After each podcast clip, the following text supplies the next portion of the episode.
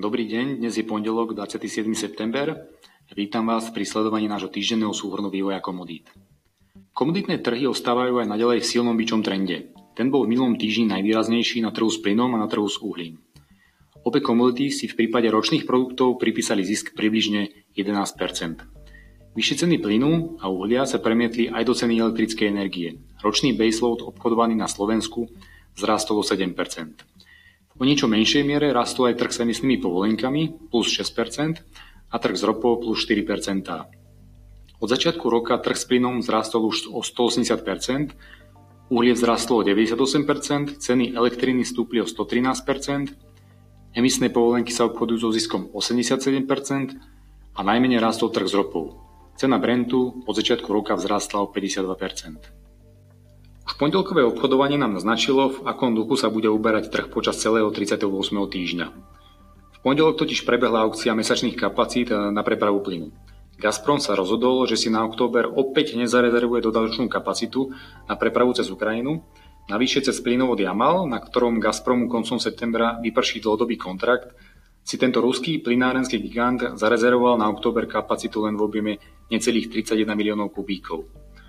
Tomu, čo tieto kroky Gazpromu spôsobia smerom do budúcnosti, som sa venoval v minulotýždňovom komentári. Len pripomeniem, že ak by Gazprom počas októbra na dennej báze nedokupoval dodatočnú kapacitu a plynovod Nord Stream 2 by stále nebol spustený, celkový ruský export do Európy cez tri kľúčové plynovody by medzimesačne poklesol zhruba o 52 miliónov kubíkov, čo predstavuje približne 17% celkového ruského toku. V ďalších dňoch sa obchodovanie upokojilo, no v piatok ceny plynu opäť začali rásť. Za zmienku ešte stojí aj fakt, že keď počas týždňa ceny najbližších mesiacov klesali, hovorím o mesiacoch v zimnej sezóne, tak ceny vzdialených produktov počnúc s letnou sezónou rástli. Z časti sa pod ich rast podpísali vyššie ceny ropy a uhlia, z časti sa do ich cien začali premietať aj rizika, ktoré doteraz dvíhali ceny predovšetkým najbližších mesiacov. Aj to bol dôvod, prečo ročný produkt zakončil týždenné obchodovanie so ziskom 11 Grafy na nasledovnom slade ilustrujú pohyby, ktoré nastali na trhu počas minulého týždňa. Na prvom grafe môžete vidieť e, vývoj cien zimnej sezóny, to je červená krivka, v porovnaní s vývojom cien budúcej letnej sezóny, to je tá modrá krivka. Zelená krivka v strede medzi nimi je ich vzájomný spred. V pondelok 20. septembra dosiahol spred svoje maximum takmer 40 eur, teda cena zimnej dodávky bola o 40 eur drahšia ako cena budúcej letnej dodávky. Do konca týždňa sa tento spred zúžil takmer na 33 eur, teda pokles o 7 eur. Podobná situácia nastala aj na sprede ročných produktov. KAL23 rastol rýchlejšie ako KAL22 a ich spred sa zúžil z pondelkového maxima 17,2 takmer o euro. Tesne pred začiatkom zimnej sezóny ostáva situácia na trhu s plynom napätá a nenecháva na pokoji ani politické špičky. Situácia trochu pripomína ping-pong. Na jednej strane Európa žiada od Gazpromu vyššie dodávky plynu a niektorí europoslanci požadujú vyšetrovanie Gazpromu pre podozrenie z manipulácie trhu.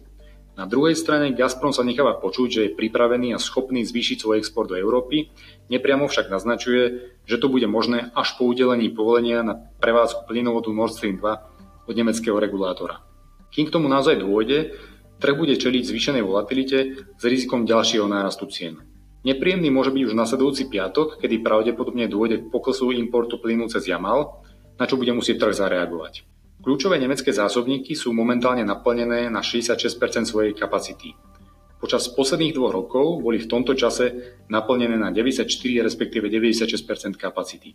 Už teraz je jasné, že zásobníky vstúpia do zimnej sezóny oveľa prázdnejšie ako v predošlých rokoch, čo vytvára veľké riziko, hlavne v prípade chladnej zimy, kedy spotreba plynu výrazne stúpne.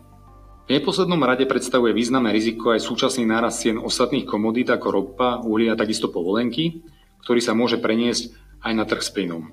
Naďalej teda dominujú rizika podporujúce ďalší nárast cien a uvidíme, kde sa táto rally nakoniec zastaví. Odo mňa je to na dnes všetko, prajem vám pekný deň a počuť sa budeme opäť o týždeň.